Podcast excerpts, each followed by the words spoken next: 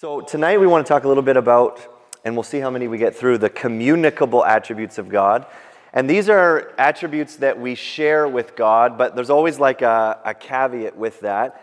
And what I mean by we share them with God, because if you look at some of these attributes love, grace, mercy, goodness, uh, wrath, whatever um, those are attributes that we have in a small degree as well, right? We can be loving, we can be gracious, we can be merciful. Uh, we can have wrath. We can, uh, we're called to be holy.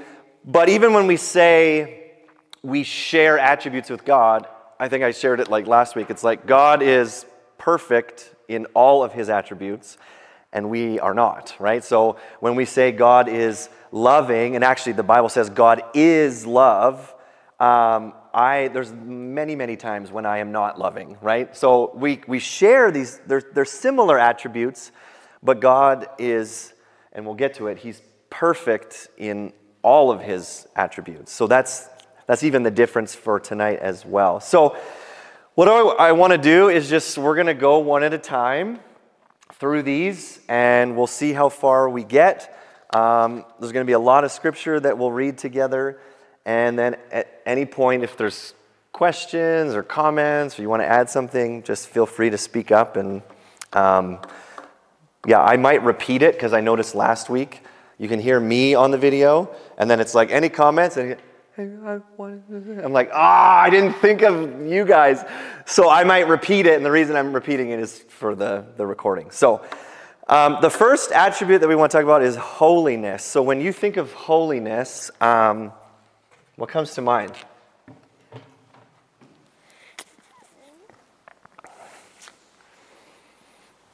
Stands for set apart, does it not? Set apart, yeah. Okay. Without sin. Without sin, yeah.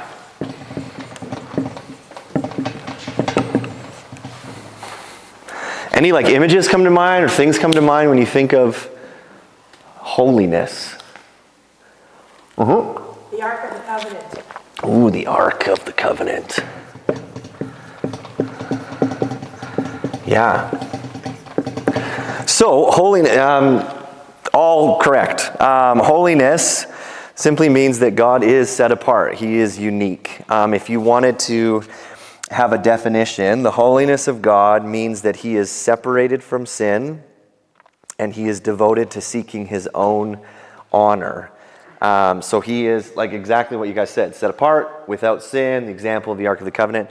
Um, holiness comes from, it's a Hebrew word, um, kadosh, uh, which literally means something that's marked off. Um, kadosh means it's marked off to, to not be used for common, ordinary use. So even if you think of in the Old Testament, lots of times, uh, so for instance, the temple, and when they would be talking about even the tabernacle, and like the utensils that they would use to like do things and, and offer sacrifices, it would say like these things are holy. And you're like, well, like, a, uh, like the utensils in the, the temple aren't without sin, they're inanimate objects. But the word holy literally means, okay, we're, we're marking this thing off.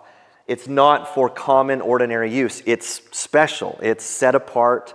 Um, it's different from everything else. That's literally what holy means to mark it off. Um, so when we talk about God's holiness, um, that's, that's what we mean that God is uh, separate from sin, He is unique, He's set apart, He's different, right? So here's some scripture, and you can, I tried to put them in order. They might be in order, but here's some examples in the Old Testament. Exodus 15 11.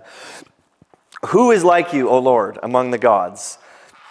Who is like you, majestic in holiness, awesome in glorious deeds, doing wonders? Um, 1 Samuel 2 2. There is no one like the Lord, right? There is none besides you. There is no rock like our God. So, that idea of being set apart, unique, um, marked off in Samuel, right? There's nobody like God. He's unique, he's set apart. There's none beside him. Um, Isaiah 57 15. For thus says the one who is high and lifted up, who inhabits eternity, whose name is holy. I dwell in the high and holy place, and also with him who is of a contrite and lowly spirit, to revive the spirit of the lowly and to revive the heart of the contrite. I love that because uh, Isaiah is saying, God who inhabits eternity, his name is holy. That's how you know, set apart and marked off he is. His very name is holy. Um, and then Isaiah 6, uh, if you remember, Isaiah has that vision of um, the throne room. It says, In the year that King Uzziah died, I saw the Lord sitting upon a throne, high and lifted up, and the train of his robe filled the temple. Above him stood the seraphim. These are angels. Each had six wings. With two, he covered his face. With two, he covered his, his feet. And with two, he flew. And one called to another and said, Holy, holy, holy is the Lord of hosts. The whole earth is full of his glory. So you have like an image, right, of God being so holy that these angels are there covering their faces, covering their feet, flying. And their job is to say, Holy, holy, holy is the Lord of hosts. Uh, it's very similar to Revelation when you see around the, the throne the living creatures are saying, Holy, holy, holy. And actually says they never cease saying that. Can you imagine for like all eternity? Holy, holy, holy is the Lord God Almighty. So that's, that's our God. He is holy and set apart. Um, the other aspect of God's holiness, so if we think about, okay, so he's, he's unique, he's set apart from sin, there's, there's no sin in him. And so that means that God is absolute uh, absolutely pure and good. He is untouched and unstained from evil. Right? If you look around the world, every part of our world is touched by and stained by sin and evil. But God's holiness means that He is um, untouched by that. He is absolutely pure and good. A um, couple of passages that talk about that. Um, Habakkuk 1.13 you who are of purer eyes than to see evil and cannot look at wrong, why do you idly look at traitors and remain silent when the wicked swallows up the man more righteous than he? Now that's interesting because Habakkuk is actually complaining about God, right? But he says, You who have pure eyes, like, and, and the prophet is saying, like, you, you can't even look at wrong, right? I think um, Habakkuk is slightly exaggerating, right? It's not as if God's like, ah, no, I can't. But he's saying God is so holy, it's like he can't even look at wrong. Um, James 1.13 says, Let no one say when he's tempted, I am being tempted by God, for God cannot be tempted with evil, and he himself tempts no one, right? Because he is holy, he is fully good, he cannot be tempted with evil. Um, even Job 34.12, of a truth, God will not do wickedly and the Almighty will not pervert justice. Um, so God will not do wicked things. He will not pervert justice. Why? Because He's holy. He's altogether good, and um, no wicked or, or sinfulness can be in Him. I don't know, thoughts or things you want to add to that?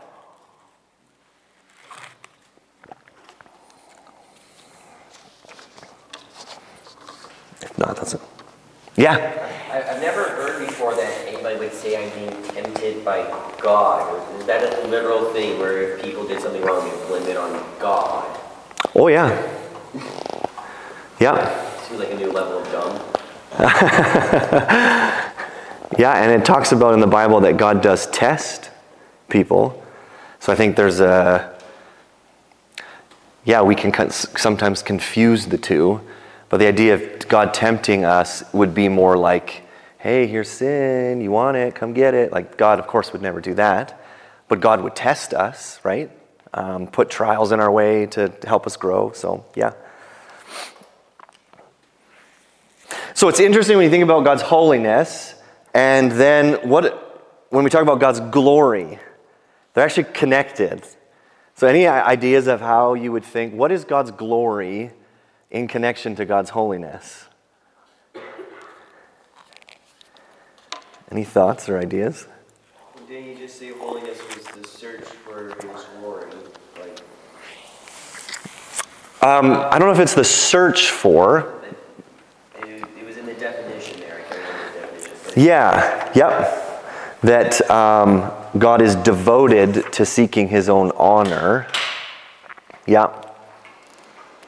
Um, I remember um, John Piper described it this way. He said, God's glory is his holiness on display. So if you think about lots of times in the Bible, it talks about, okay, and then the glory of the Lord filled the temple, for instance. Or if you think about um, at Mount Sinai, when, the peop- when all the people of Israel are there, and what does it say? There's like thick clouds and darkness and thunder and lightning. And what was it? It was the glory of God. So it's like God's glory is, is Him showing us his holiness, how set apart he is, how without sin he is, how um, unique he is. And that's why it's, it's often in images and things that we're like, what? Like, this is so bizarre a lot of times, right? When you think about, okay, God shows up and it's, his glory is thunder and lightning and thick clouds and, and any other examples, right, of God's glory that you can think of from Scripture. On the day of the Lord when Christ returns? Yeah, some of those um, descriptions, right, in Revelation and in Thessalonians, the sound of trump, the blast of trumpets, and all. Yeah, totally. Bright light yep, bright light. I, I often think of the burning bush because it's this glory, like, okay, it's a tree that's on fire that isn't being consumed. And what does God say to Moses? Take your sandals off. You're on holy ground, right? So his, God's showing Moses his glory in some small, unique way. And, it, and it's, his glory is showing Moses how holy he is. Um, it also, as sinners, is one of the things that makes him unapproachable by us. Right? Yeah, if yeah. Approach him, his holiness, we'd be destroyed because we couldn't stand in the face of that. Totally. Yep. Yeah, you even think of when the, glor- the glory of God would come, and it, it's, you know, pillar of fire, pillar of cloud, and it came and rested on the tabernacle and then on the temple.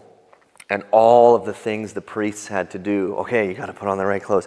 You got to do all these washing rituals and this and that. Why? Because God is so holy to go into the, the, his presence to offer sacrifices, it was like they could die, right? Because if they had any kind of uncleanness or. And, so his glory is, is, is, like his holiness on display for us. Um, I always found that the, the, the best definition because I was always like, what's the difference between God's glory and his holiness? It's like, are they just the same thing? He's amazing, he's awesome. And it was like, no, it's uh, his holiness is his set apartness, and his glory is showing us, look how unique and set apart I am. Now, sorry, did someone say something over there? No. Okay.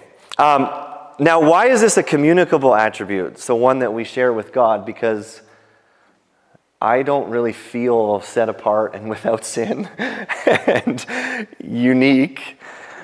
But I think the Bible, like as believers, um, the reason that we share this attribute to a certain extent is because God is holy, and then what does He do? He calls His followers to be holy as well, set apart, right? Marked off, um, different, unique. So even in the Old Testament, right, in, in Leviticus 11, 44 and 45, God says, For I am the Lord your God. Consecrate yourselves, therefore, and be holy, for I am holy. You shall not defile yourselves with any swarming thing that crawls on the ground. Um, and then in Leviticus 19, speak to all the congregation of the people of Israel and say to them, You shall be holy, for I, the Lord your God, am holy. Um, and then you get to the New Testament, Matthew 5 48. Jesus says, You therefore must be perfect, and it's the same kind of idea, as your heavenly Father is perfect. So, what do you think that looks like in the life of a believer, right? If God says, okay, I'm holy and I want you to be holy, what would that look like in uh, an everyday person's life?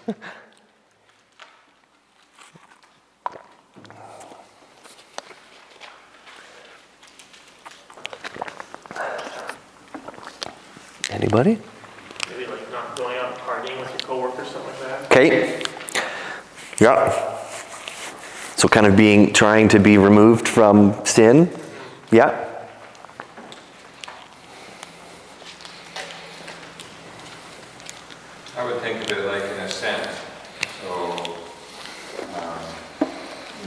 1 6, it talks about the work that God is doing in us being completed until the day of Jesus Christ. So it's not going to be completed here, Right. but we're ascending and called ever after. Yep. Yeah, that's our sanctification, right?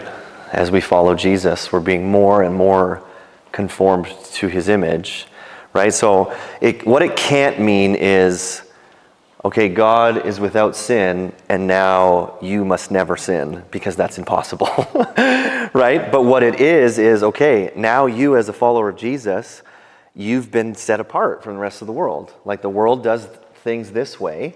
And as a believer, it's like God now, you think about like all the the utensils in the table in the temple. It was just kind of like we're going to take that and now it's set apart and it's different. And so that's I think part of what us being holy means. It's like we're not going to we're not going to look like the world. Now God's going to take us and save us and set us apart for his purposes now, right? So and there is an aspect as as you follow Jesus, sin does lose its hold on you and you should have see victory over sin, but until the day you die, you will never be um, perfect. That happens when you die, right? Or Jesus returns.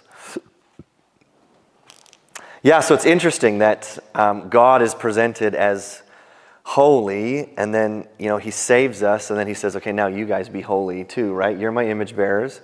Uh, now you be holy. You be set apart from the rest of the world, um, just like um, God is set apart and unique. So it's an interesting calling that we have, right? To be different from the rest of the world.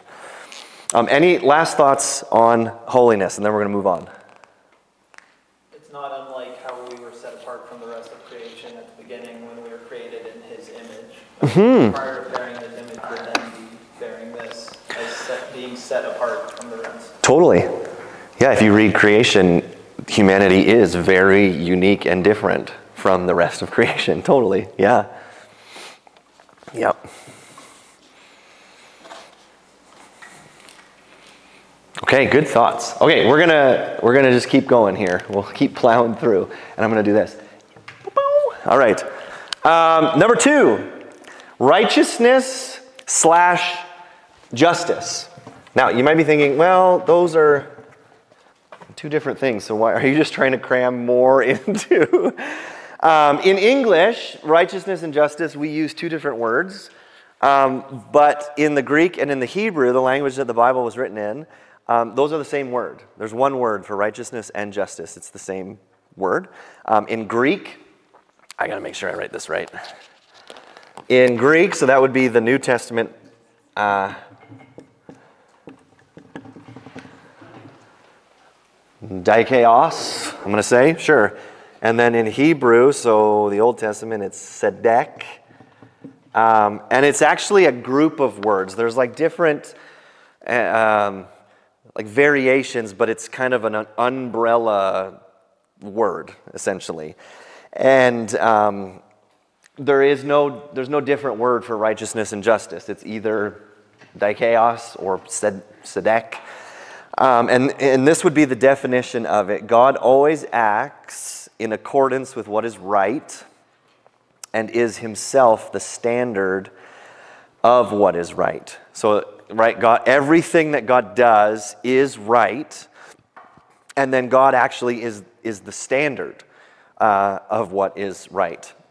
And so the reason the Old Te- like the the, in the ancient language, the reason they went together is because righteousness is essentially God's holiness applied to his relationships and to other beings. Right? His righteousness is how he applies his holiness to human beings, to nations, to things like that. And his justice is like his official righteousness. Does that make sense? Like his his justice is here is my requirements, right? That all of you ad- have to adhere to. That's why we say God is just, right? Because he has his standards, which are always right. And then we are nations and people are held to those standards.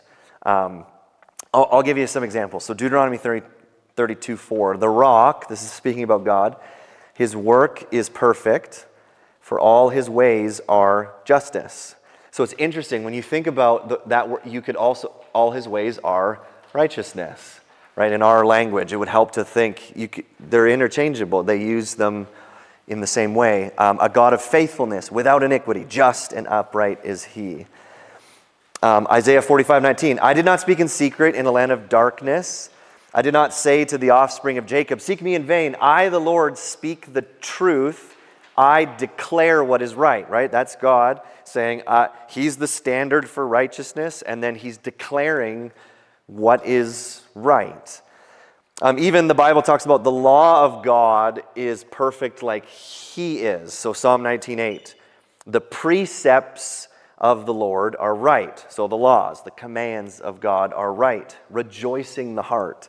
The commandment of the Lord is pure, enlightening the eyes. So it's like God is perfect and the standard for right, and then He gave us His word, His law, His commands, and the psalmist says, Well, this is perfect too. And it's, if you want to know, okay, what is right? Well, go to God's commands, go to His precepts, and then you'll know this is right and this is wrong, right? And then His actions are always right. Like Genesis 18 25, if you remember, um, Abraham is talking to God, and Abraham says, Far be it from you to do such a thing, to put the righteous to death with the wicked, so that the righteous fares the wicked. Far be that from you. Shall not the judge of all the earth do what is just? Right? If you remember, Abraham's talking to God and saying, Okay, if there's 10 people in Sodom, would you spare them? Yes. If there's five people, would you spare them? And then he says, like, you're not going to just destroy a city with righteous people in it. Like, you're the God who always does what is right, right? Um, shall not the judge of the earth do what is just? Um, Jeremiah 9 24, but let him who boasts boast in this, that he understands and knows me, that I am the Lord who practices steadfast love, justice, and righteousness in the earth. For in these things I delight, declares the Lord. Um, so when we think about God's justice, um, right, his righteousness, applied, right? The standard. Here's my just. I here. God is the standard of right, and then His justice is his, Him holding all of His creation to His standard. Uh, and oftentimes He's pictured as a judge. That's the picture, right? It's like a courtroom. God is in the judge chair. Is that what it's called? Whatever. Um, I think it's what, what is that called? Is, does it have a special name? I'm in my whatever, the judge chair. Sure. Um, but that's kind of the, the picture that, right, God is the judge uh, and he is he's uh, administering justice. So even if you think about the very first commandment, um, this is God the judge giving a good and right command that his creation is supposed to follow, right? Genesis 2:17. God says, "But of the tree of the knowledge of good and evil you shall not eat, for in the day that you eat of it you shall surely die." Right? And so it's interesting because lots of times we're like, well, why did God put the tree there? Why did he? It's just going to cause more issues. Why did he do? And really, okay, God is perfectly right and he's perfectly just. So it doesn't matter why he put the tree there. Everything he does is right. And so we just have to, the picture is that we would go, God is so good and he is so right and he's perfectly just. We should just obey this commandment. And the, the commandment could have been anything, like don't touch the pig over there or whatever, right? And if that's God's choice um, to make that kind of commandment, uh, he's right and he's just, and, and humanity would go, should have gone, yes, okay, we'll obey because of who you are. Um, Deuteronomy 7 says, uh, talking about God, repays to their face those who hate him by destroying them. He will not be slack with one who hates him, he'll repay him to his face. So there's an example of God's justice right? So, someone who I, I hate God to his face, um, God in his justice would say, um, I'm not going to let you get away with that, right? Because he's just. Um, and there has to be consequences because he's the righteous judge. Um, Psalm 58 says, Mankind will say, Surely there is a reward for the righteous. Surely there is a God who judges on earth. And those are all like rhetorical questions, being like, Yes, of course. Of course there is a God who judges the earth. Um, you think about in the New Testament, Romans 6:23, the wages of sin is death, but the free gift of God is eternal life in Christ Jesus. So that's the idea that our sin um, we will be held accountable for. Why? Because God is just. He can't just be like, you know what, don't worry about it. Uh, then he wouldn't be a good judge, right? Um, even in Romans 12 19, Paul says, Beloved, never avenge yourselves, but leave it to the wrath of God. For it is written, Vengeance is mine, I will repay, says the Lord, right? God being the judge. We don't, we don't have to seek vengeance. We just kind of go, okay, God is the one who's going to judge um, everyone. And then you, you, do get to Revelation. I don't think I uh, put that one in there, but you get to Revelation and you see um, this throne room scene, right? It's like uh, Revelation 20, and then I saw a great white throne. That's the word, the judge's throne, the chair, same idea. And him who was seated on it, from his presence, earth and sky fled away, and no place was found for them. And then I saw the dead, great and small, standing before the throne, and books were opened. And then another book was opened, which is the book of life, and the dead were judged. So there's a picture of God being the good judge by what was written in the books, according to what they'd done. And the sea gave up the dead who were in it. Death and Hades gave up the dead. They were judged according to what they had done. Death and Hades were thrown into the lake of fire. So it's this picture of at the end of the age, God sits on his throne, and then he, in perfectness, perfection, um, judges everyone because he's a good judge. And the thing to remember is that God, you know, we, we sometimes have human examples of judges that are corrupt or judges that um, aren't fair or that take bribes or whatever, right? We have examples of that. But God always administers his law fairly. He never shows favoritism or partiality. Um, he, is, he is perfectly righteous and just. Um, and whatever conforms to God's character is that what is right. He's the final standard of what's right, right? So if we looked at the world and said, well, okay, is that right or wrong? We would go to Scripture and go, well, does it line up with God's perfect character? Because if it does, then it is right, right? He's the, the standard of, of what's right. I just talked for a lot. Thoughts? Questions?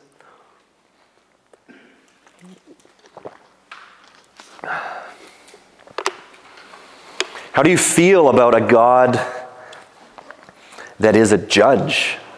I think our, our culture lots of times doesn't like the picture of God um, as a judge judging us, right? I don't know. Do, do, do, any of you feel those kind of like, uh, I don't like God judging me? Yeah, but you kind of end up with a uh, free pass card when you, when you uh, accept Jesus. Like there's a free pass card. it, it, it's a deliberate get like get around sort of thing. otherwise, we'd all be screwed. Yeah.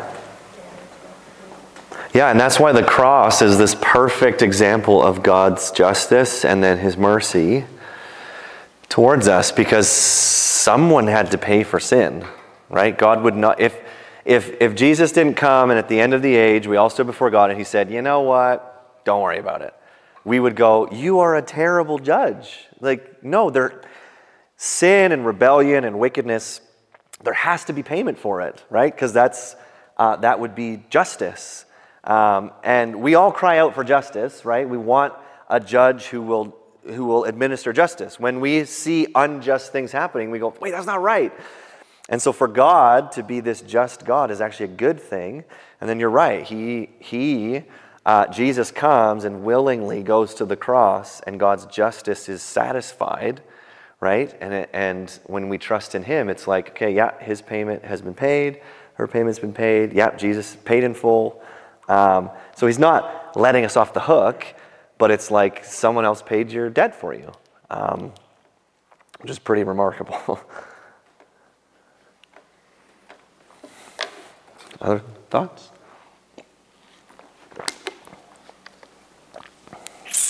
Whether or not we like the idea of a God who judges, we don't want to judge. Yeah. Yep. And so I don't see, like, it's this dichotomy that we have in our culture of we want to judge, but yet we don't want to have a God who judges. Mm-hmm. Yep. And I think we're fine. I've noticed this about myself. We're fine if God judges all of you, but me, eh, I'm not that bad, right? We do that, or we like we categorize. I remember talking with someone. Oh, this is like years ago you know, but like okay, so my sin, I, I haven't done that many bad things. Like I lied, maybe I stole once, or whatever it is, right? I'm not as bad as the guy that like murders someone, or- right? But we do that. It's like, well, why, it, it seems you can God can judge all you guys, but then when the light, the spotlight's turned on me, it's like, well, that's not fair. I don't like that, right? We totally do that. Um, it was interesting. I read uh, a book. Uh, um, I can't remember the title of it. But, anyways, they did surveys from different cultures all over the world. And he said the only culture in the world, by and large, that has an issue with God being a God of justice and you're held accountable and he'll judge you is North America, by and large. He said every other culture in the world is like, we want a God of justice. Because if, you know, I'm in Africa and that tribe comes and kills my whole family, I want a God who will one day put everything right and they will be held accountable. He said it was fascinating going, by and large, it's North Americans who are like, I don't like that God judges me. Uh, he said the rest of the world is like, I want a God of justice and judgment because uh, I want the world to be made right and people to be held accountable. I just I found that pretty interesting. That it might be a Western problem where we're I don't like God's judgment. Um,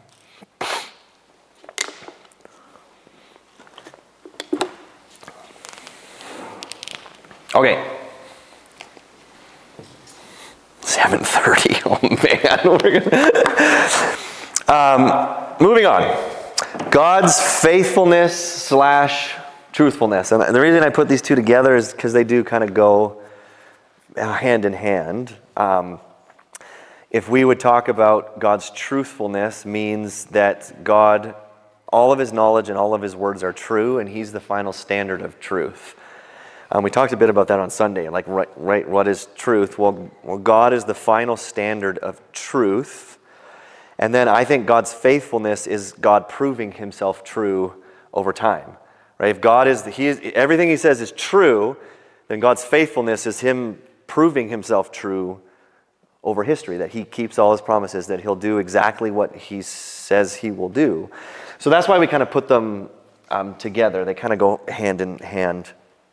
Um, the Bible talks about there being one true God, and then lots and lots of false gods or fake gods. Um, Jeremiah 10 says, But the Lord is the true God. He is the living God and the everlasting King. At his wrath, the earth quakes, and the nations cannot endure his in- indignation.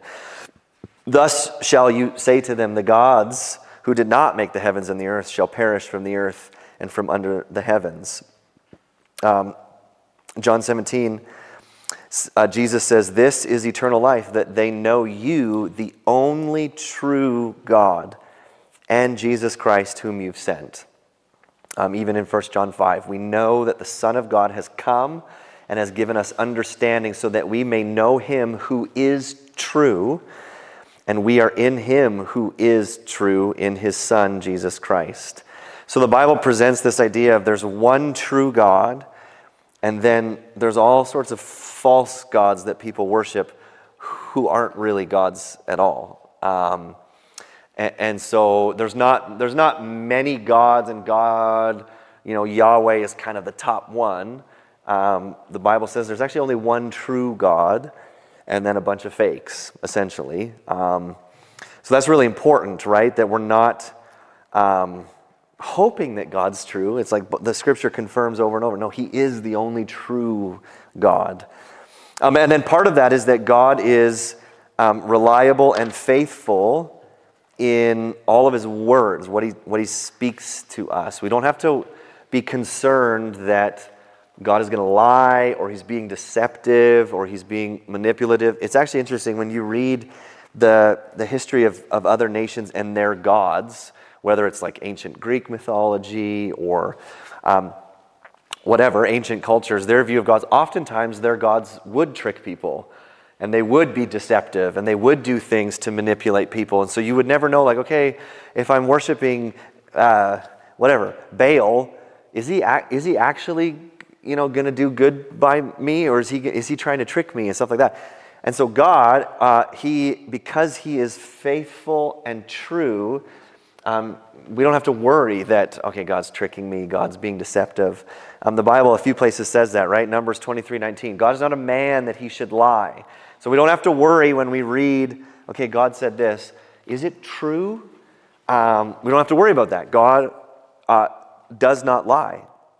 Um, 2 Samuel 7. And now, O Lord God, you are God, and your words are true, and you have promised this good thing to your servant. Um, Proverbs 35, 30, verse 5 Every word of God proves true. He is a shield to those who take rec- refuge um, in him. And then Jesus in John 17 says, Sanctify them in the truth. Your word is truth. Um, I find that super comforting that when we go to the Bible, we don't have to go, Well, is it true? Um, I mean, our, lots of people wrestle with that. Is this actually true? Um, but God Himself and others in the scriptures say, well, every word of God proves true. Um, his word is truth. Everything God says is true. So we, we don't have to come to the Bible wondering, is this a lie? Is this true? No, everything that God says is true. Um, and then God's faithfulness is, like I said, God proving himself true over time, that he keeps all of his promises. Um, so a few examples. First Thessalonians 5.24, he who calls you is faithful, he will surely do it. So it's that, okay, there's a promise from God in Scripture. Is God going to do it? Well, it says that he is faithful, he will surely do it. Um, 1 Corinthians 1 9, God is faithful, by whom you were called into the fellowship of the Son, Jesus Christ our Lord. Um, even if you read, and I don't think I put it down here, but 2 Corinthians 1 18 to 22, it says, As surely as God is faithful, our word to you has not been yes and no. For the Son of God, Jesus Christ, whom we proclaimed among you, Silvanus and Timothy and I, was not yes and no, but in him it is always yes. For all the promises of God find their yes in him, in, in Jesus. That is why through him that we utter our amen to God for his glory. So I, I like that Paul's saying, with God, it's not, well, yes and no, right? It's uh, all of the promises of God find their yes in Jesus. He's, he's faithful. Um, even 2 Timothy 2 if we are faithless, he remains faithful, for he cannot deny himself. And then lastly, 1 Peter 4 therefore let those who suffer according to God's will entrust their souls to a faithful Creator while doing good. I don't know, thoughts uh, or maybe even examples of where you've seen God's faithfulness, Him proving Himself true um, over time?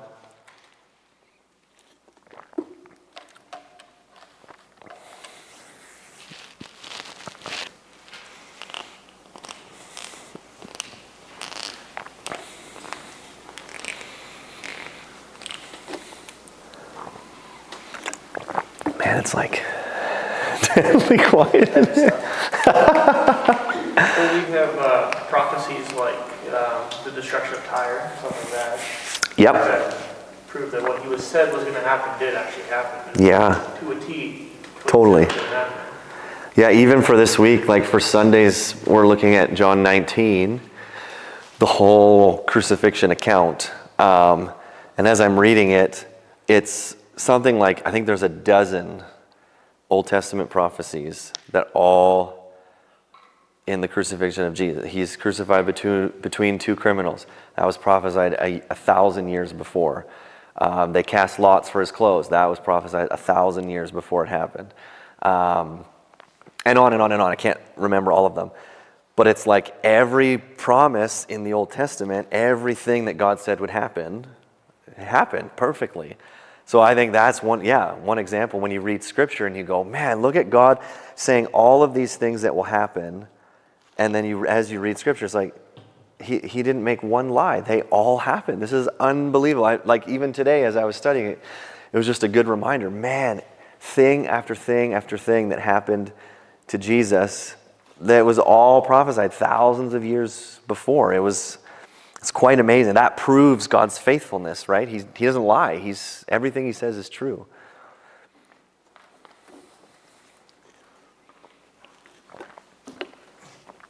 Other thoughts?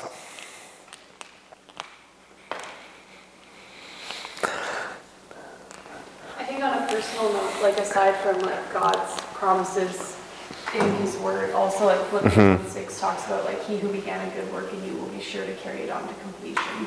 And Yes. that faithfulness in our own personal lives. Like not only is He faithful to the entire world, but also personally He's faithful to be like, hey, like, what are you doing over there? Like, come back. Yes. Yeah, totally. So Yeah, that's good. I think too it's it's so reassuring especially when you go through trial and pain to go, okay, God, why is this happening? To cling to his faithfulness. Um, right? That, okay, uh, Romans talks about this is for um, our good and for his glory. Okay, God said that. He's tr- every word that he says is true. I might not see as I'm in the muck now how this is for my good and for his glory, but God is faithful, right? And so you just kind of, I find it something to, to cling to, especially when you go through trial and pain, to go, okay, God is faithful. He will not lie. He tells the truth and he's proven himself true. I can actually trust him, right? So it's a practical attribute of God that we actually cling to when we go through pain. It's um, that he is truthful and he is faithful to us. Um, I have found that super comforting.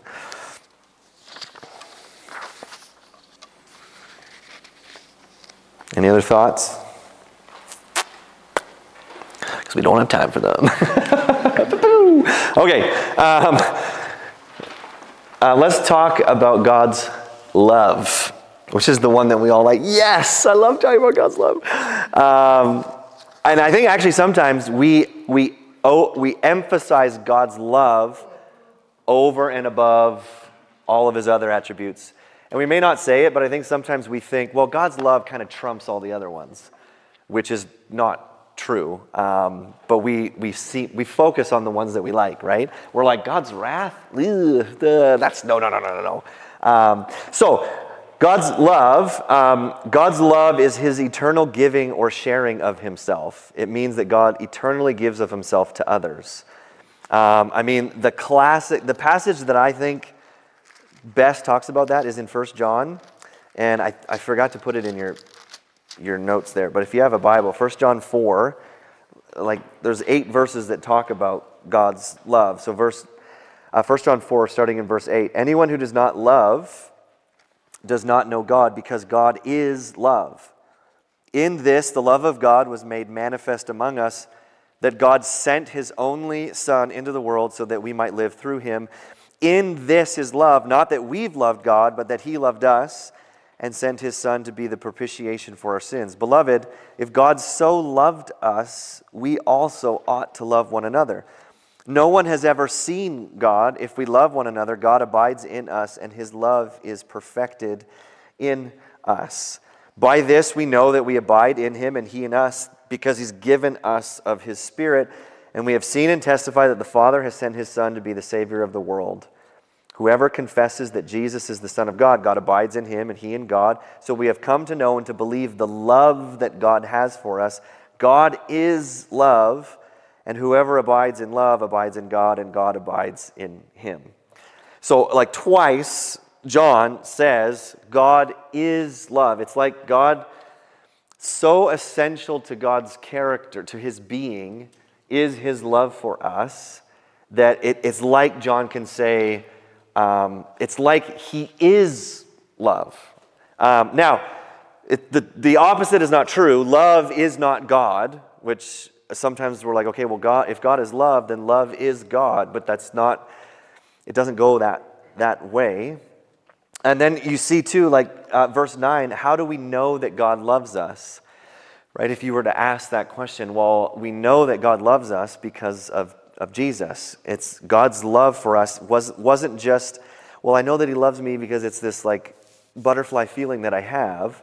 No, His love for us is tangible. He actually He did something, right? He sent His Son, and God was the one who actually loved us first. Right? I love that the, the scriptures say that it wasn't that we loved God, so then God said, okay, they love me, so then I will love them back. Um, we're naturally enemies of God.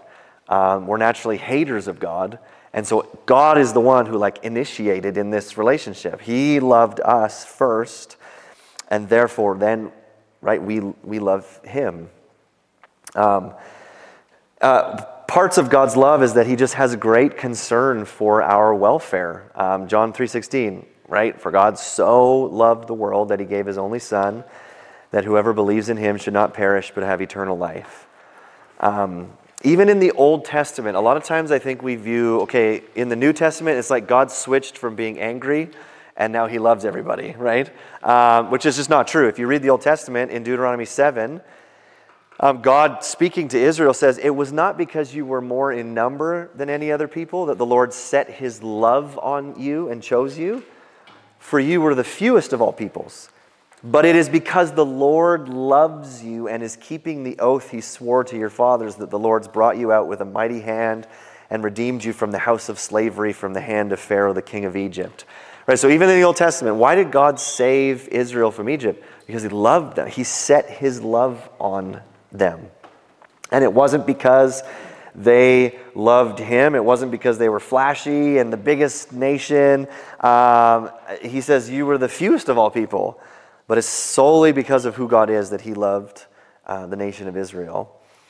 Um, even you can, we could just spend so much time. There's examples in Matthew 6, there's examples in Matthew 10 of God's care for us, right? Uh, even just daily provision, right? He says, you know, the birds don't worry about what they're going to eat. Why do you guys worry? God will take care of you, and God knows all the hairs on your head, and God will give you clothing, and, and on and on. All of the ex- examples of God's love for us um, in action. Um, even Matthew 5:45, Jesus says, "For He makes His sun rise on the evil and the good." And sends rain on the just and on the unjust. So God, God's love for everyone means that even people who willingly go, I hate God, he still makes the rain fall on that farmer's field. God doesn't just say, where, who, where are all the Christian farmers? I'm going to make it rain on their fields and no one else gets rain. No, he just he gives rain to the just and the unjust. And the sun rises for evil people and good people. Like it's just because God loves humanity. Um, even Acts 14, yet he did not leave himself without witness, for he did good by giving you rains from heaven and fruitful seasons, satisf- satisfying your hearts with food and gladness. So there's all these ways that God shows his love for us that we have food to eat, right? That the rain comes, that the sun rises. But like First John says, the, the primary way that we know God loves us is because he gave, literally gave himself for us. Like he sent his son Jesus. Um, Romans 5 8, God shows his love for us in that while we were still sinners, Christ died for us. Um, and then even Galatians 2:20, I've been crucified with Christ. It's no longer I who live, but Christ who lives in me. In the life I now live in the flesh, I live by faith in the Son of God who loved me and gave himself for me. Right? So that is the primary. How do we know that God loves us? Well, it's the cross, right? It's what Jesus did. That is the primary way that we know that that shows that God loves us. I don't know, I'd be interested to hear thoughts, questions, comments.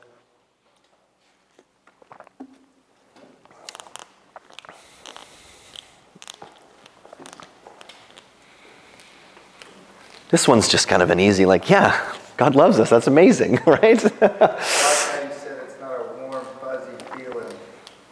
It's not, it's not, it's true. yeah, and it's yeah, it's it's it's this objective thing, right? Because it's not just like, well, how do, how do you know God loves you? Well, I just feel like He loves me. Well, it's way deeper than that, right? We just, how do I know God loves me? Jesus died on a cross for me. Like, there's proof that He actually loves us totally. Yeah. Oh boy, we're going to tackle that in a different week. Because that, yeah, there are passages where, okay, God chooses one and doesn't choose the other. How can He love everybody? Totally. Uh, but we are not going to tackle that tonight. that is going to be a different conversation for sure. Okay, maybe we'll just keep we'll keep moving. Um, okay, God's grace. Uh, yeah, I might, I might skip a few as we go along to, yeah, we'll see. Um, God's grace. God's grace, um, if you wanted to give a definition, is God's grace is the fact that He doesn't deal with people on the basis of worth or merit, but solely on the basis of His goodness and generosity. So God's grace is God giving you what you don't deserve. So if you think about it that way. So, what do we deserve? We deserve he- hell and punishment and death and God's grace is giving us what we don't deserve, which is just unmerited favor. And it's really important that I think it's this idea of um, not on the basis of merit, because then it wouldn't be grace. If God looked at humanity and said, okay, Corlin's doing pretty good and Nolan's doing, okay, I'll show grace to them because they're kind of, they're doing good, then it's not grace anymore because you are now earning favor, right? God's grace is that it's not based on our merit, it's solely based on who God is, His goodness and His generosity. So I, I love that definition. Grace is God giving you what you don't deserve, which is His favor. Um, bunch of passages that talk about this, um, so I'll just read some of them. Um, Exodus 33 19, this is when um, Moses asked to see God, and God says, Okay, well, I'll put you in this, this rock and I'll, I'll cover you and then I'll make my goodness pass in front of you. And then he, he says his name, right? And he says uh, in Exodus 33, I will make all my goodness pass before you and will, will proclaim before you my name, the Lord. And I will be gracious to whom I will be gracious and will show mercy on whom I will show mercy. Um, and then in, in, in Exodus 34 6, it says, The Lord passed before him and proclaimed, the Lord, the Lord, a God merciful and gracious, slow to anger, abounding in steadfast love and faithfulness. Right? So, God, when He's like saying what His name is, it's like part of it, right? The Lord, the Lord, a God merciful and gracious. Um, we'll skip down like Ephesians 1. It says, In love, He predestined us for adoption as sons through Jesus Christ according to the purpose of his will, to the praise of his glorious grace with which he's blessed us in the beloved. In him we have redemption through his blood, the forgiveness of all our trespasses, according to the riches of his grace which he lavished upon us in all wisdom and insight. So Paul is saying that one of the reasons that God sent his son to die for us is that it would lead to the praise of God's glorious grace. So it, it's meant that when people look at what Jesus did for his enemies, that we would go, man, God's grace is unbelievable that he would do this for us, right? That we would, we would praise his glorious grace. Um, even in Ephesians 2, so that in the coming ages he might show the immeasurable riches of his grace in kindness towards us in Christ Jesus. For by grace you have been saved through faith this is not your own doing, it is the gift of God, not a result of works, so that no one may boast. Um, when you th- read the Titus one, for the grace of God has appeared, bringing salvation for all people. And then in Titus 3, when the goodness and loving kindness of God our Savior appeared, He saved us not because of works done by us in righteousness, but according to His own mercy, by the washing of regeneration, renewal of the Holy Spirit who, whom he poured out on us richly through Jesus Christ our Savior, so that being justified by his grace, we might become heirs according to the hope of eternal life. So, God, just really simply, God's grace is him by no act of us or any merit in us, him showing us favor, right? Giving us favor when we don't deserve favor. That's his grace towards us. And I love that scripture over and over says, like, it's not by works, just to make sure, right? Ephesians, not by works. Titus, it's not by works. Because I think all, the majority of our human interactions are usually based on some kind of work, right? If, if, if I'm going to be shown favor, it's usually because I have to earn it, right? At my job or whatever.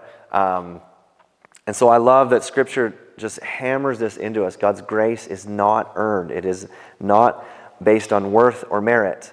Um, it's based on just because God is so good that he shows us favor. Thoughts, questions, comments? Love and grace are easy ones to cover, so to speak. But do you think that in our culture we ever struggle with God's grace towards other people? Like the story that comes to mind is Jonah, where at the end, after Nineveh has repented and God relents from destroying them, uh, and Jonah cries out, basically, like basically, he's like, "Kill me! I knew that you were Yeah, gracious, totally. and merciful, steadfast in love, slow to anger." Yeah. Do you think that's something that we struggle with? And if so, why? And if not, why not? Yeah, I think it is. Because, like I said, it's, I, I think that we all have this, I think it's a sinful thing, but we all have this innate um, drive that I have to earn something. Like whether it's with your parents, this view that you have to earn love from your parents, or you have to earn favor from your parents, or at your job, or, and then that transfers into our relationship with God, where it's like, I must, I have to earn something. So I think sometimes, yeah, to, for us to go, okay, the salvation is a free gift uh, based on God's grace. I think there are people who are like, it can't be that. It can't be. I have to earn something. And then you're right, then to look at someone else who you're like, that guy gets the same grace that I do, right? I think there can be a, a wrestling with that. And you're right, Jonah's a great example. Like he should have been like, wow, praise God that he showed grace and mercy to Nineveh. But he's like, I knew that you were going to do that. Yeah, totally. Because he wanted his uh, Israel's enemies to be wiped out, and God showed them grace. And so, yeah, I think you're right. I don't know. Other, maybe I'm wrong. Other people, no, no one struggles with God's grace. It hasn't become personal yet. yeah. well, why do you think like we so fall we fall into legalism all the time? Even I like we all do. Yes, by grace you've been saved through faith. This is not your own doing. It's a gift of God, not a result of works, that no one may boast. And then I still fall into the like, hey God, I'm doing pretty good. You must be pretty proud of me. And kind of like, oh yeah, earning some favor and merit. And it's like, no, um, it's by grace, right? So I think that's why Scripture hammers it home so often. Um, But because of God's grace, we should want to do good works. Totally. Yeah. Right? Because even Paul talks about that. Right? Because of God's grace, should we just keep on sinning? He's like, no, of course not. You've been set free from that. So, yes, that's a good point. I heard something one time, and I can't remember names or anything, but there was a, and this is, this is kind of along the lines of, if, if we have a problem with God's grace on other people, we probably don't understand our own sins. yeah. So this guy was, he survived one of Auschwitz or something like that. Yes, right. Concentration camps in World War II, Jewish fellow. And when they were doing the war trials afterwards, he walked into a courtroom to testify against the commander of the camp that he'd been in. And the story goes that when he walked in and looked that man in the face, he fell on his face and, and just broke down. He couldn't speak. Hmm. And afterwards, he said it was because when he looked at that man, he realized that, but for the grace of God, he would have been just like that man. Yep. He saw his own sin reflected in that man's actions. Wow. So he, I doubt that guy had a problem with God displaying grace towards him. yeah, yeah, totally. And and I don't think we would either if we understood our own sinfulness. Yeah, yeah, that's a really good point. Seems like grace is one of the things that sets Christianity apart from the other religions so heavily. Yes. The other religions are like, hey, if you do really good, maybe you can get in. Yep. And Christianity's like, you can't do anything good enough.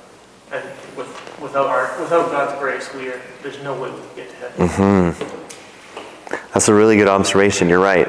Um, er, every other religion and worldview is works based.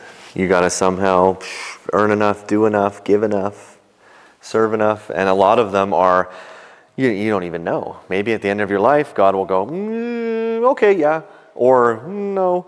Um, and Christianity, you're right. I mean, Jesus is the only one who's, uh, it's solely by his grace, totally.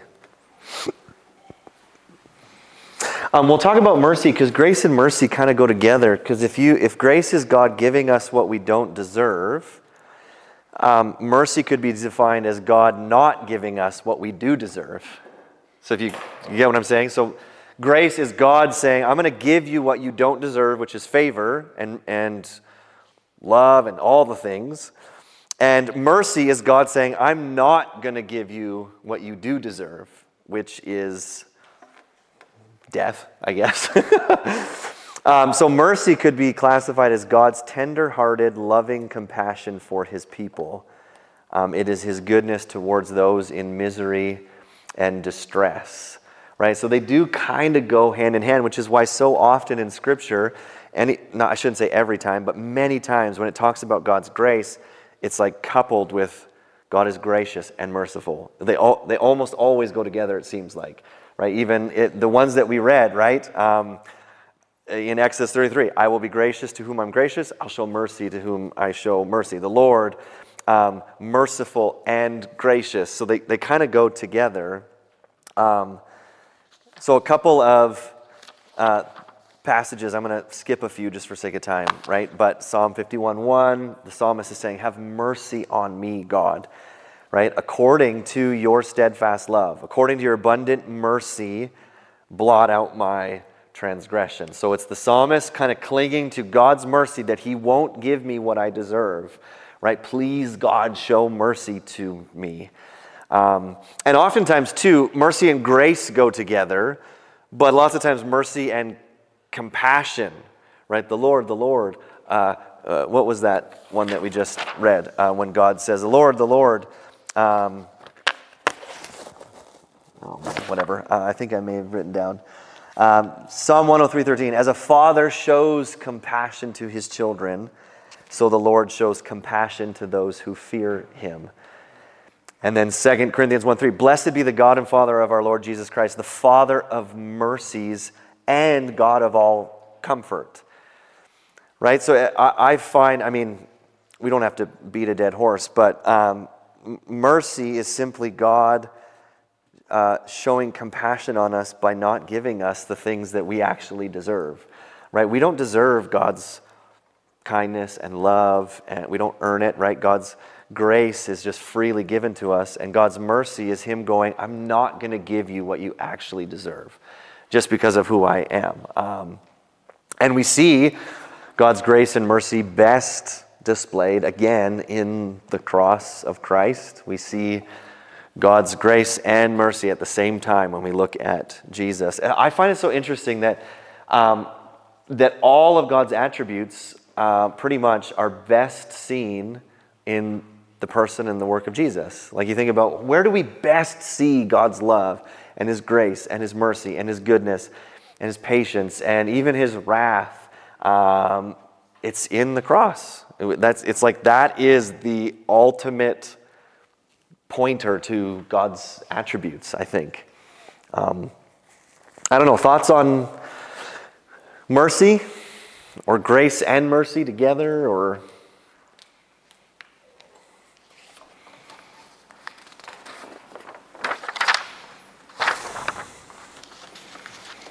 Okay.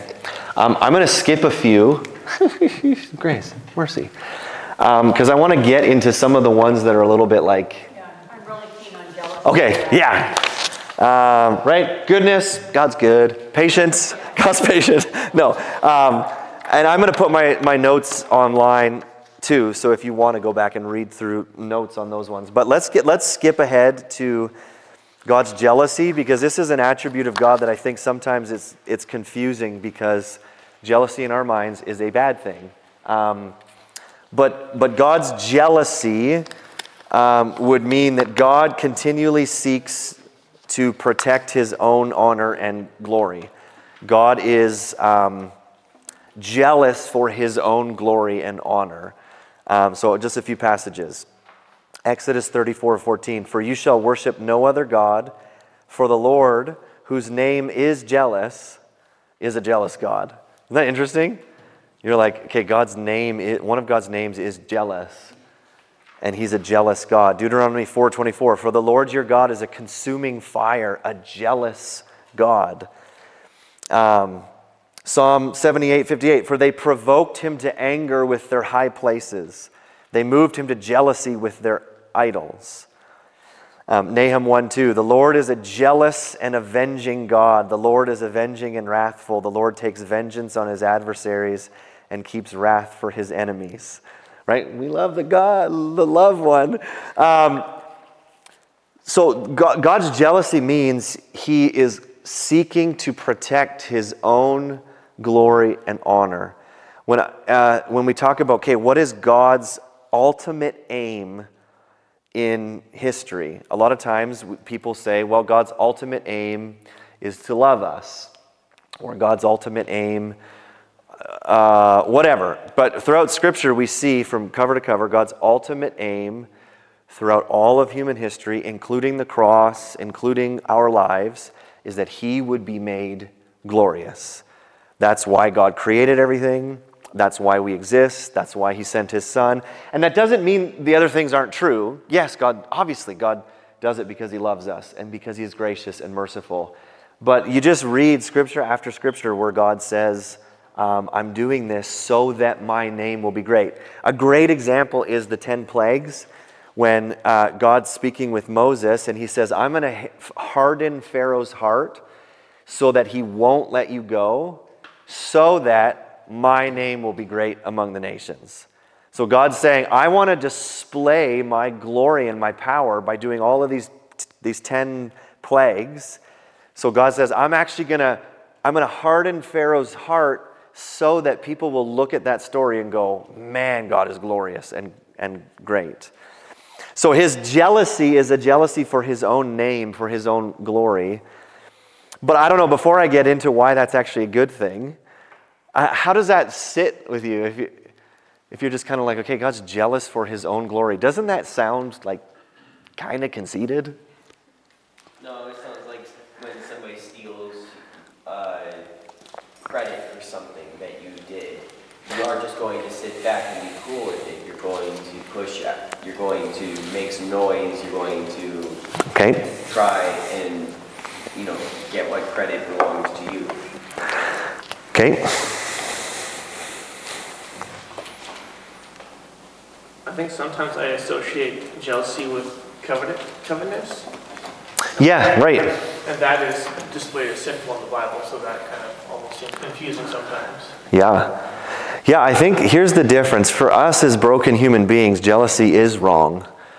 Because if I see Corland, whatever, has a nice car, and I'm like, which you don't, but I'm like, let's just say he did, and I'm jealous. You're right. It's all, it's it's almost parallel to well, I'm coveting what you have. I'm jealous that you have that, and I don't have that. And a lot of times, jealousy is because well, I deserve that. Um, so when when someone it- it- like if we were to say, okay, Andrew is jealous for his own glory and honor, would be like, ugh. What a jerk, right? Because why? Because I am a broken, sinful human being, that I don't deserve glory and honor. But when it's God, and here's why it's actually right for God to do this it is actually right for God to be jealous for his own honor and glory because of everything else that's true about him. If God really is perfect in every single attribute, if he is holy, without sin, flawless, um, perfect, then we should, well, of course, God should be jealous for his own glory because he deserves it. He's worthy of it. He's the only one that can handle that glory and honor and praise. Um, and I think we struggle with even the wording of it because jealousy is seen as such a bad thing, um, humanly speaking.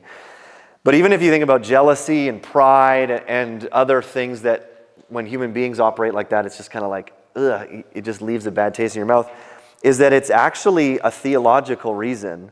The reason that we don't like people who are jealous and prideful is because they, they are claiming honor that doesn't belong to them. When we go, man, they're just full of themselves. Why does that rub us the wrong way? Because only God is actually worthy of all honor, all glory, all power, all praise. For, for God to be jealous for his own name and his own honor, it actually makes sense because he is perfect. Right? If he wasn't perfect, then yeah, we, we would go, well, we can't trust him because his, he's not faithful, he's not true, um, he's kind of shady. So for him to say, well, I'm jealous for my own glory, we would go, well, we can't trust him because look at all of his other bad attributes. Does that kind of make sense?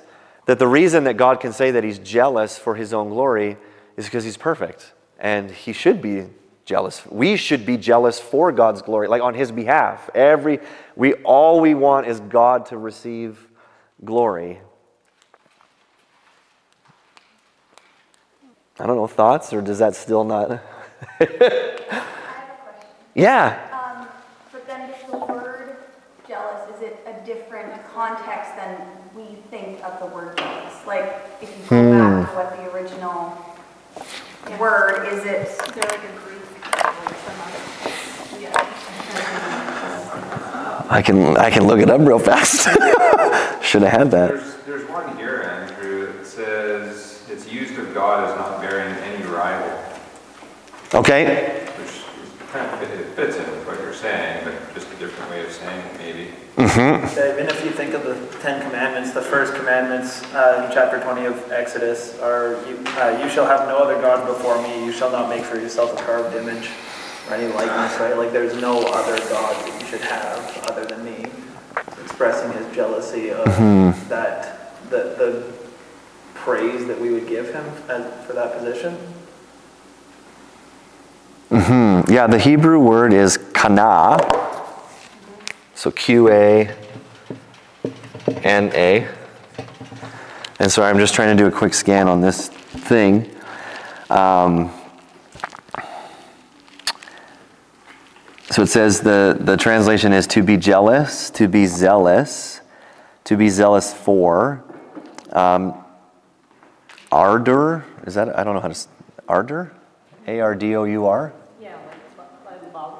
Yeah, ardor. it just shows you how. Um, it says, but the, in these lexicons, these Greek and Hebrew lexicons, it says, in each case, ardor is stressed. The ardor of jealousy, the ardor of zeal, ardent love. Um, I don't know if that helps, but yeah, that's that. they- Are they saying like zealous and jealous are one and the same? Mm-hmm. Because that makes sense, because zealous means you're like, Passionate and yeah, like, yep. so that's a totally different So I think you meaning than we think Yeah. of jealous. I think jealous, what we know of it is that it relates to insecurity. Yeah, Be like, oh, they're worshiping other gods. yeah. Yeah, yes, yes. Well, I'm going to make a rule. No other gods. Yes, that's that's a great illustration. Yeah. Don't worship Baal, worship me. Yes. So zealous, so jealous and zealous going together makes a lot more sense that God is just passionate about his own glory because he is perfect. Um, yes. About, uh, that's, that's what we think of when we think of jealousy. We're wanting something that we don't have. Yeah. And that's, so when we hear jealousy, we think of it in that term, but like you're saying, God has everything. There is nothing that he wants that he doesn't. Exactly. Yeah. And so when we think of it that way too, like this one, the definition of God is not bearing any rival. The reason why he doesn't, why he's jealous of any rival is because every rival is lacking where he is not lacking. Mm-hmm. So it's actually, I think, jealousy born out of his love. Hmm. Sort of like with our children, if we see our children making poor choices, it it stirs our emotions because we see Yep. what to them something so much better. And I think that's God's jealousy, he sees us worshiping a false God. He wants so much better for us than this, this emotion of jealousy. Mm-hmm. Because of that. Yeah, that is, yep. That is a great point. Yeah, so it's interesting, you know, the way that we use words. Because, yeah, jealousy has such a negative, and rightly so, a negative connotation in our English language. But the idea of God being jealous and zealous for his own glory is actually a, a good thing. It would be, it, God wouldn't be worth worshiping and following if he wasn't the, ulti- the ultimate perfection. If he was like, well, no, there's something more glorious than me, then I'd be like, well, I'm going to worship that thing then. Like, I don't want to worship this. If you're not perfect and, and you're, you're not seeking your own glory because you are so perfect, then he wouldn't be worth worshiping, I, I think, in my opinion. So when I read passages like that, where it's like, your God's a consuming fire, jealous God, don't worship other gods, God's name is jealous, it's just kind of like, well, yeah, because he is so amazing. Of course, he should be passionate and zealous for his own glory. Um, yeah. Okay, um, 820, let's talk about wrath, because that's. I try to do like the more, I don't know, tough ones. Um, so God's wrath means that he intensely hates all sin. Um, and lots of passages in the Bible talk about God's wrath. And this is one that, yeah, can also rub us the right, the, the right way. Nope. Uh, the wrong way. Because we, sometimes I think we go, okay, well, wrath, but love. How do wrath and love go together? If God is love, how can he be just wrathful and hate sin? Um, and so a lot of times we don't like talking about this one, but here's some, some passages. Exodus 32 The Lord said to Moses, I have seen this people, and behold, it is a stiff necked people. Now therefore, let me alone, that my wrath may burn hot against them, and I may consume them, in order that I may make a great nation of you. So this is when the Israelites made the golden calf when Moses was gone for like eight seconds. Um, I'm just kidding. But it was like, he's gone. We need gods to lead us. And they made a golden calf. And so God says, like, these people are stiff necked. I'm going to wipe them out. Right? I, let, leave me alone, Moses, so that my wrath can burn hot against the Israelites. And if you know the story, God ends up showing mercy but a bunch of people still died uh, because of their sin. Um, Deuteronomy 9, it says, uh, Remember and do not forget how you provoked the Lord your God to wrath in the wilderness. From the day you came out of the land of Egypt until you came to this place, you've been rebellious against the Lord.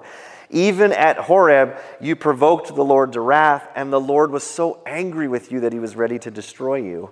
Um, and, and we could go on and on through all the prophets, right? All the minor prophets Isaiah, Jeremiah, Ezekiel, Daniel, all the minor prophets, it's like this warning of God's wrath. Guys, if you don't repent and turn back, God's going to judge you, right? He's going to pour out his wrath on you. Why? Because he hates sin. Um, and, and then it's not just an Old Testament thing. Um, even in the New Testament, see, again, a lot of times we think, well, okay, God of wrath, Old Testament, God of love, New Testament. Um, I've actually had conversations with people who are like, God kind of seems bipolar, doesn't he? That it's like Old Testament, he's, oh, I'm going to send wrath and destroy you. And then Jesus is like, love. Um, but that's not the case, right? We've seen that um, God's love is displayed all throughout the Old Testament, as well as his wrath. And then even in the New Testament, you get passages like, you know, John 3.36, Whoever believes in the Son has eternal life. Whoever does not obey the Son shall not see life, but the wrath of God remains on him. Um, Romans 1:18, the wrath of God is revealed from heaven against all ungodliness and unrighteousness of men who by their unrighteousness suppress the truth. And then even um, Colossians 3, put to death, therefore, what is earthly in you sexual immorality, impurity, passion, evil desire, covetousness, which is idolatry. On account of these, the wrath of God is coming. And then 1 Thessalonians 1:10 to wait for his son from heaven whom he raised from the dead, Jesus who delivers us from the wrath to come. Um, so I mean, we could just go on and on. Lots of passages that talk about God's uh, anger and hatred of sin, of evil, of wickedness. Um, I don't know. Before we get into why that's actually a good thing, I don't know. Have you wrestled with this, God's wrath, his anger towards sin? Is this something that, I don't know, bothers you that you go, or like, how do you put these two things together? I would just love to hear. Have you wrestled with this before? Well, the wrath kind of goes with his justice, right? Like, Mhm. to be a just God, he has to punish the people who deserve it. Yep. And if he didn't, he wouldn't be a just God. Yeah. Yep. I think we almost have a twisted view of, for instance, jealousy and wrath because we're sinful and our world's sinful. And if we think of wrath and jealousy, it's a different wrath or a different jealousy hmm. than God's jealousy or wrath would be, right? Yeah. So like if we think about wrath, like, you know, if somebody shows wrath to somebody else, that's not God's wrath. It's Right. Yeah. That's just called violence.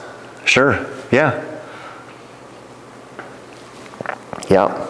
I think um, we, we it's, it's actually good that God hates sin because um, sin is worthy of being hated. It's awful. Like, and, and, but then we always struggle when it's like my sin. Well, my sin's not that bad. God shouldn't be wrathful towards me, right?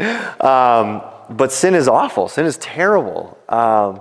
And I always, I always ask the question, well, what would it be like if God didn't hate sin? What would it be like to serve a God like that, who's just kind of like, meh, about sin? We would go, well, is he actually holy? Like, is he just? Is he righteous? Um, is he good? Is he wise? Is he perfect? Um, because if God is just kind of ambivalent about sin and goes, well, it doesn't really matter, then I, I think we would call into question his other attributes, right? So the fact that God uh, intensely hates sin because it's just awful, I actually think it's a good thing. It shows that he is just and that he is holy. Um, and even God's wrath, it, it demonstrates his grace and mercy and love because he dealt with his own wrath on the cross, right? That Jesus comes and on the cross, um, the wrath of God is poured out onto Jesus instead of onto us. So it's like it's like God, we we introduced the sin problem, and then God so he hates sin, and yet rather than just wiping everybody out, which he could have, and be totally just to be like, okay, well, fine, destruction. Rather than that, he actually sends his son to fix the problem and to take the wrath on himself. Like it's God's wrath um, is actually it's been dealt with at the cross, right? So we don't have to live under, right? That's what um, First Thessalonians says. Jesus delivers us from the wrath to come. So when we read about the end of the world and when God judges everyone, we don't have to go, ooh, I hope that I've done enough to escape God's wrath. No, Jesus is the one that saves us from the wrath to come. If your faith is in Him, you don't have to worry about God's wrath at the end. I, I feel like a God who wasn't wrathful about sin means that there would be no sin. Because sin is the disobedience of God, but if you don't care about what the person is doing, you're not exactly disobeying the person. Mm-hmm. So te- technically, a God who wasn't wrathful about sin was a God who was kind of on the same level as you are, which therefore is not a God. Hmm. Mm-hmm. Yeah. Isn't his wrath provoked? Didn't you say that uh, in one verse that God's wrath is provoked? It's not his nature, his response to evil.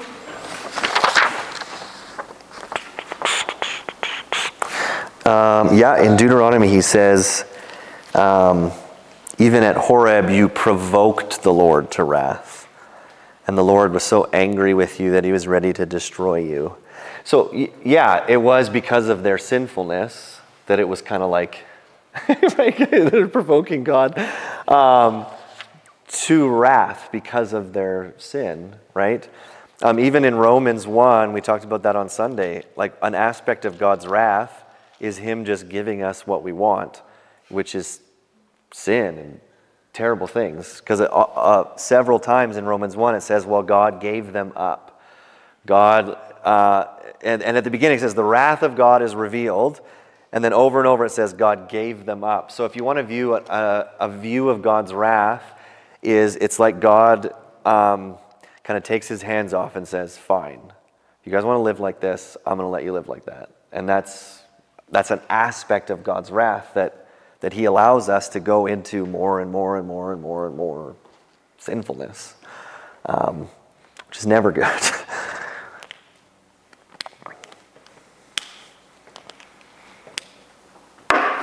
Well, to end, um, I, just really quickly, uh, like I said, i am going to put my notes on the website because it'll cover the goodness, patience, perfection, wisdom. But really quickly, the unity part is really important, and this will take two minutes because when we talk about all of these attributes, and then last week, God's omniscience, His om, uh, omnipotence, His omnipresent, like when we think about all the attributes of God, it's not as if God is divided into different parts, right? This part of God is wrathful, this part of God is loving. Um, one attribute of God is not more important than the other. Um, every attribute is completely true of God, right? So it's not as if, well, okay, God is wrathful, He hates sin, but that's like this much of who He is, and God's love is, is this much. Um, when we talk about God's unity, it's that all of His attributes, um, each one is completely true of God. To maybe help you understand, one guy was like, um, I'm going to draw a couple pictures. He said sometimes we view God as maybe being like made up of his attributes. I don't mean like literally that he's a bunch of circles, but but right, we have God's love, his grace, his mercy, on and on and on, that he's just kind of like the sum total of all of these different attributes. Um, and I think that's that's a misleading way because um, God is is perfect in all of his attributes. Like he's, that's why the scripture can say God is love. Um, and it's not as if um, his, his attributes are something um, out, it's not like God is here and then all of his, he's like this and he's this and he's that and he's, they're all different parts of God. Um, one theologian, Wayne Grudem, he said that the best way to think of it um, is that God's whole being includes all of his attributes. He is entirely loving, he is entirely merciful, he is entirely just, and on and on for all of his attributes. Um, and so he drew a picture that sometimes pictures are helpful. Um, he kind of said, when, you think about God, if, right, this is God's attributes, his character, it's, it's like, you know, um, They're all, all of his attributes are all interconnected. They're all perfect. They're all operating at the same time. It's not as if, right, God is more loving and now he's more. They're, all of his attributes, there's unity among God. He is perfect in, in every single one of, right? How much of God is love? Well, all of him. How much of God is, is his grace? Like, how much is God graceful? Well, he, he's perfectly gracious. He's all of it, right? And so it's, it's best to kind of view it as they're all of God's attributes are intertwined and connected, and He's just perfect in all of them. Um, so it's not as if some are less and some are more, and um, you know some outweigh the others. No, God is perfect in all of them. Does that make sense? Yeah. Any final thoughts? Well, that actually gave me lots of comfort then, knowing that not the, kind of the bad ones aren't. the bad ones. Yeah, yeah. Me, think of like the fact that we're made in the image of God. Mm-hmm. Think of like when we become parents, as terrible as we are in comparison to Him as a parent. Mm-hmm. I discipline my child because I love them. Yep. I get upset at their, you know, I know they can do better, so I get disappointed, but I still love them. Uh-huh. And I, my motivation is always from the good, but it might, from the outside looking in, someone might be like, wow, they're harsh, or they're, but it's, be- it's from that place of love that, Yep. so I was thinking that he's obviously that much better at all those things. Totally. But it makes sense in my mind when I think, of course, you can be always loving even in wrath. Yeah, totally. You can be Yep. full of grace while being, you know, while being just because Yep. like Totally. they all go intertwined together. Yep. Yeah, exactly. Well, that was a lot, I know. but let me pray. And then, uh, like I said, this will be, uh, we're filming it, so it'll be posted tomorrow. And I'm just going to post my notes with it. So if you are curious to go, okay, what about And the scriptures are there too for the goodness and patience and wisdom and all that kind of stuff. But I had a feeling we wouldn't get through all of it. But that's okay.